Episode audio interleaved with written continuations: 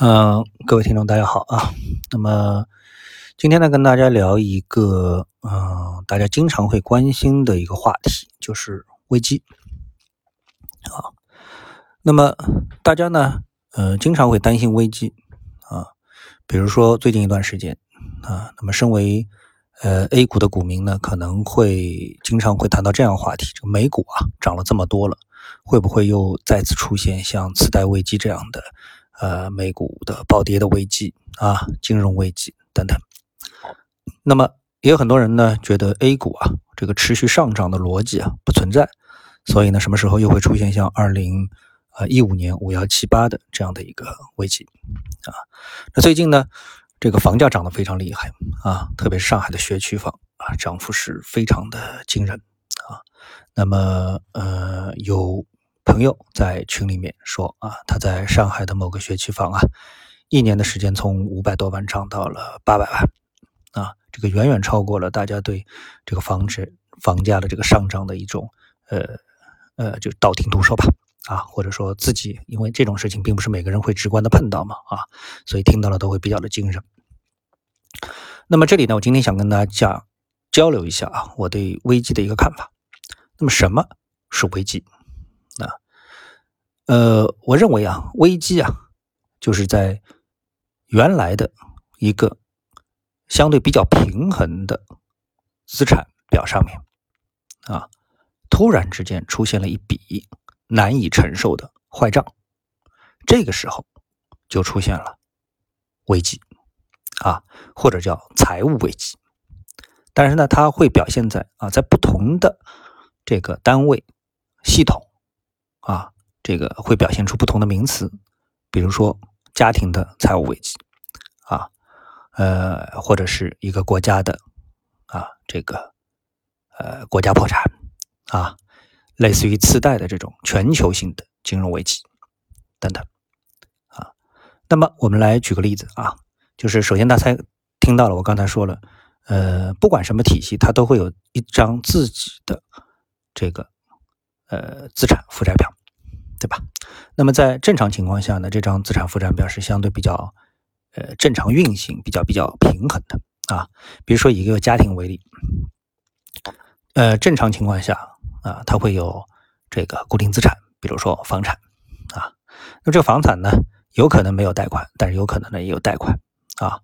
那么另外呢，这个家庭呢会有收入啊。呃，正常情况下，那么夫妻两个人或者其中有一个人啊，他会有比较稳定的这个月收入、年收入啊。如果当这些数字都是比较健康的情况下，那这个家庭的财务状况会比较平稳的运行相当长的时间啊。那么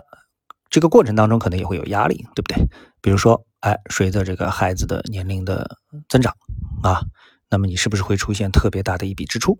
比如说。你一开始啊，考虑上好的幼儿园和一般性的幼儿园啊，这个支出就要增加。那么如果说要买学区房，那么压力又增加。但这些呢，都是可以计划的啊。那么什么是不可计划的呢？哎，突然之间家里有一个成员生了一场大病啊，这个时候呢，需需要支付巨额的医药费。啊，这笔医药费呢是超出你的正常的目前的家务的这个家庭的财务承受能力的，那么你家庭就会面临一场这个财务危机啊。所以我们经常会听到一些新闻说，哎，这家本来挺好啊，那么家里某个成员生病了，结果导致他们家一贫如洗啊，这个负债累累啊。那么这就是家庭的一个财务危机。呃，我想到的一个名人的案例啊，就大家都知道有个女演员叫刘涛啊，非常有名。那么她有名呢？一方面是啊，她是一个著名的这个啊这个演员，呃，另外一方面呢，最主要的可能就是她这个婚姻状况当中，她借了一个老公，嫁了一个老公。那么她这个老公呢，那么原来呢号称可能是京城四少啊，是一个非常有钱的啊，或者说可能是啊做股票的非常有钱的这么的一个啊京城四少啊。那么当时呢，可能两个人也是，哎，这个啊，不管什么原因吧，总之是圆满的啊。那么当他们结婚了，两个孩子生好之后呢，哎，突然她老公做股票破产了啊。呃，至于细节我们不清楚。总之，哎，这个欠了很多钱也破产了。原来呢，这个刘涛呢，他已经是退出江湖了，不演戏了。这时候呢，哎，老公这个财务破产，没办法，又有两个孩子要养，对吧？那么只能重出江湖，重新接戏，重新呢这个赚钱啊。那么你看，这个就是一个家庭的财务危机啊。那么原来呢，我们说啊，这个经常会是这样一个情况，就是说家庭当中的某一个人认为我们家庭的这个财务状况目前是合理的啊，健康的，比如说有多少存款啊，等等等等之类的。哎，突然之间发现家里有一笔坏账，啊，所以像刘涛这个呢，就是突然之间发现，哎，她老公啊，由原来的几亿，可能几十亿的资产，突然之间不仅是归零了，还出现了负值，啊，这个对于家庭来说呢，这就是一个啊财务危机，啊，那后来呢，这个又有一个新的插曲啊，就是像那个，嗯，啊，我们说这个让梦想窒息吧，啊，乐视网，啊，这个老板，那么也从。啊，这个刘涛这里得到了五千万人民币的这个投资，结果呢，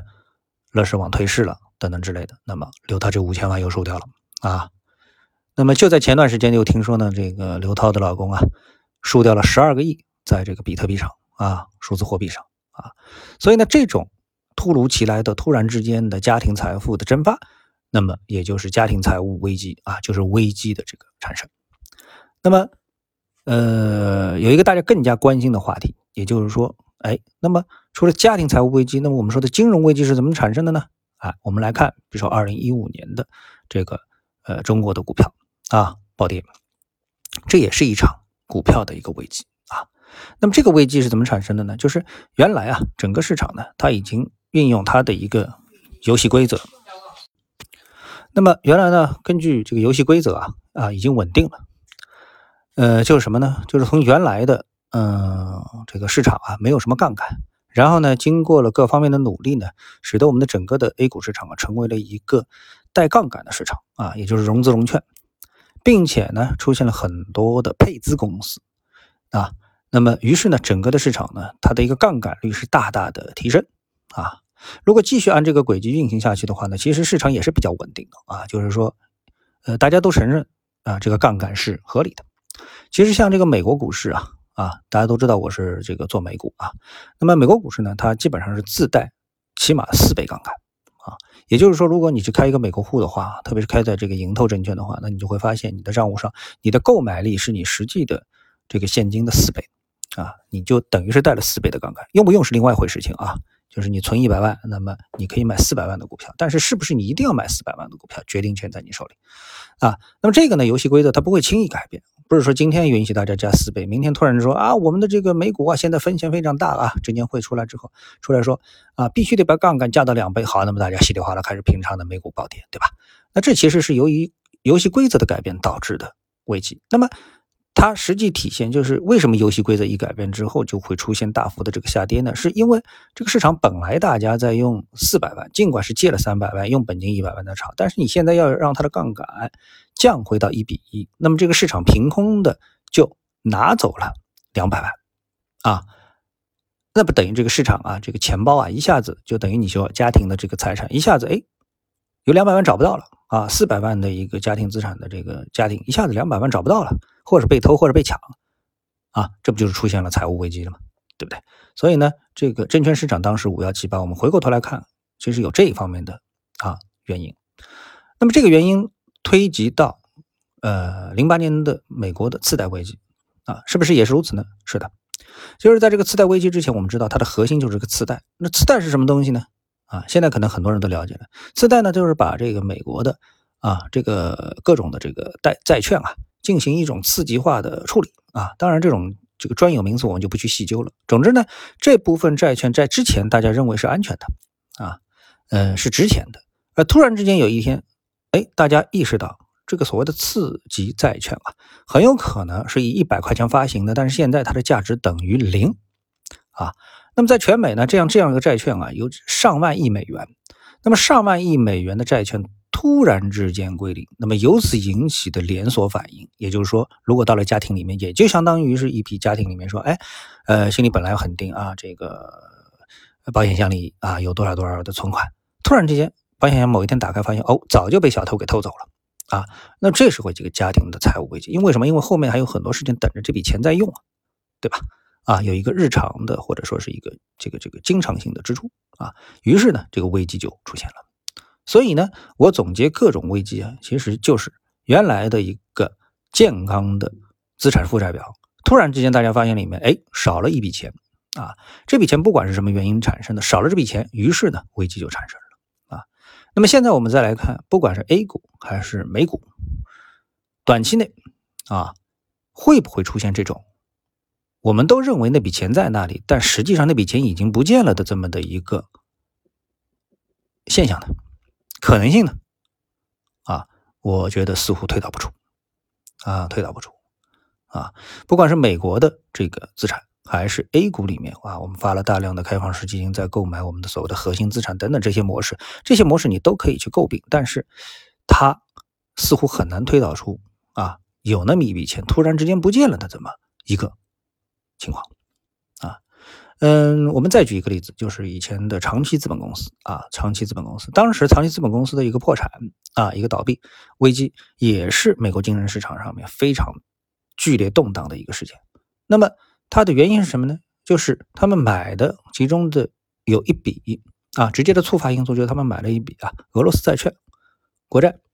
然后呢？俄罗斯方面呢，因为自己的经营不善，就是俄罗斯国家经营不善，然后呢就宣布啊，这批债券我们不还了，赖账了。于是呢，在长期资本公司所持有的这么一系列的股票、债券资产上面呢，就出现了一个多米诺骨牌式的流动性的危机啊。我只能说大致是这么一个情况啊，细节我们就说了。那么也就是说，它原来因为对于这个长期资本公司来说呢，它整体的交易也带了非常大的杠杆，所以在这种大的杠杆情况下面，资产是不能缺少。甚至于是几个百分点的，因为加了杠杆之后啊，一个百分点可能就是五个百分点、十个百分点。如果加了十倍杠杆的话，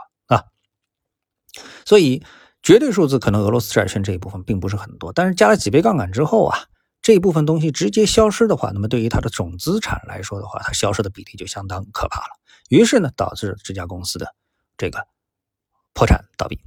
而在清算这家公司的时候呢，由于它持有了美国。股票市场上面的，或者是全球资本市场上面大量的这个资产，那必须通过这个资产的平仓连续的去补动，于是呢就导致了一个这个多米诺骨牌效应，从而导致了全球性的一个一次的这个这个小型的啊，或者当时可能是中小型的金融危机啊，危机就这么来的。所以呢，我总结就是，危机来自于一笔你原来以为这笔钱在那的，这实际上突然发现这笔钱不见了，导致的危机啊。呃，这个呢，我就跟大家呢这个分享一下啊，呃，我认为的什么是危机啊？谢谢啊，我们下次节目时间再见。